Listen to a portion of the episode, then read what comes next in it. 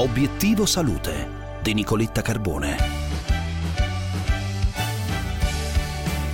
Covid, buone nuove dalla ricerca. Uno studio italiano ha messo a punto una app che aiuta il medico specialista a individuare il decorso dell'infezione in base alle variabili cliniche e di laboratorio di ciascun paziente.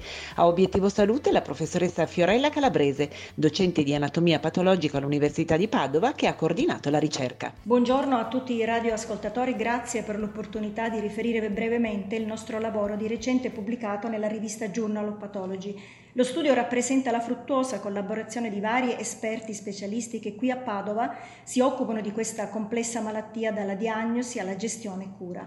Nello studio sono state analizzate numerose alterazioni tissutali riscontrate nei polmoni dei pazienti positivi al virus e deceduti a Padova durante la prima ondata epidemica.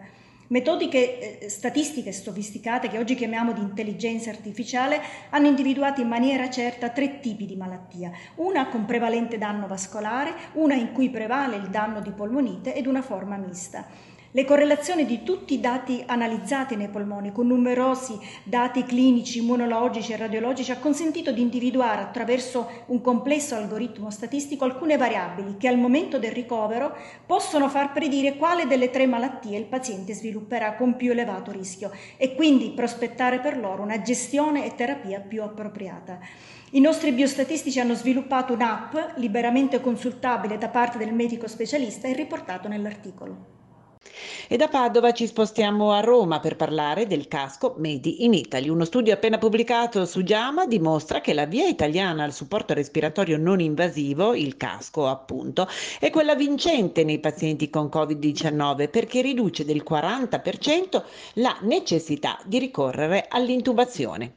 A Obiettivo Salute il commento del dottor Domenico Luca Grieco, rianimatore presso la terapia intensiva del Columbus covid due Hospital Fondazione Policlinico Universitario Gemelli di Roma e primo autore dello studio. Buongiorno professore. Buongiorno. Sì, con questo studio condotto eh, in collaborazione con l'Università di Bologna, Rimini e Ferrara e ehm, l'ospedale di Rimini abbiamo documentato che la ventilazione non invasiva tramite casco può essere una valida forma di supporto respiratorio nei pazienti in terapia intensiva Ehm, quando es- esiste una condizione di ipossemia come quella legata al covid diciannove.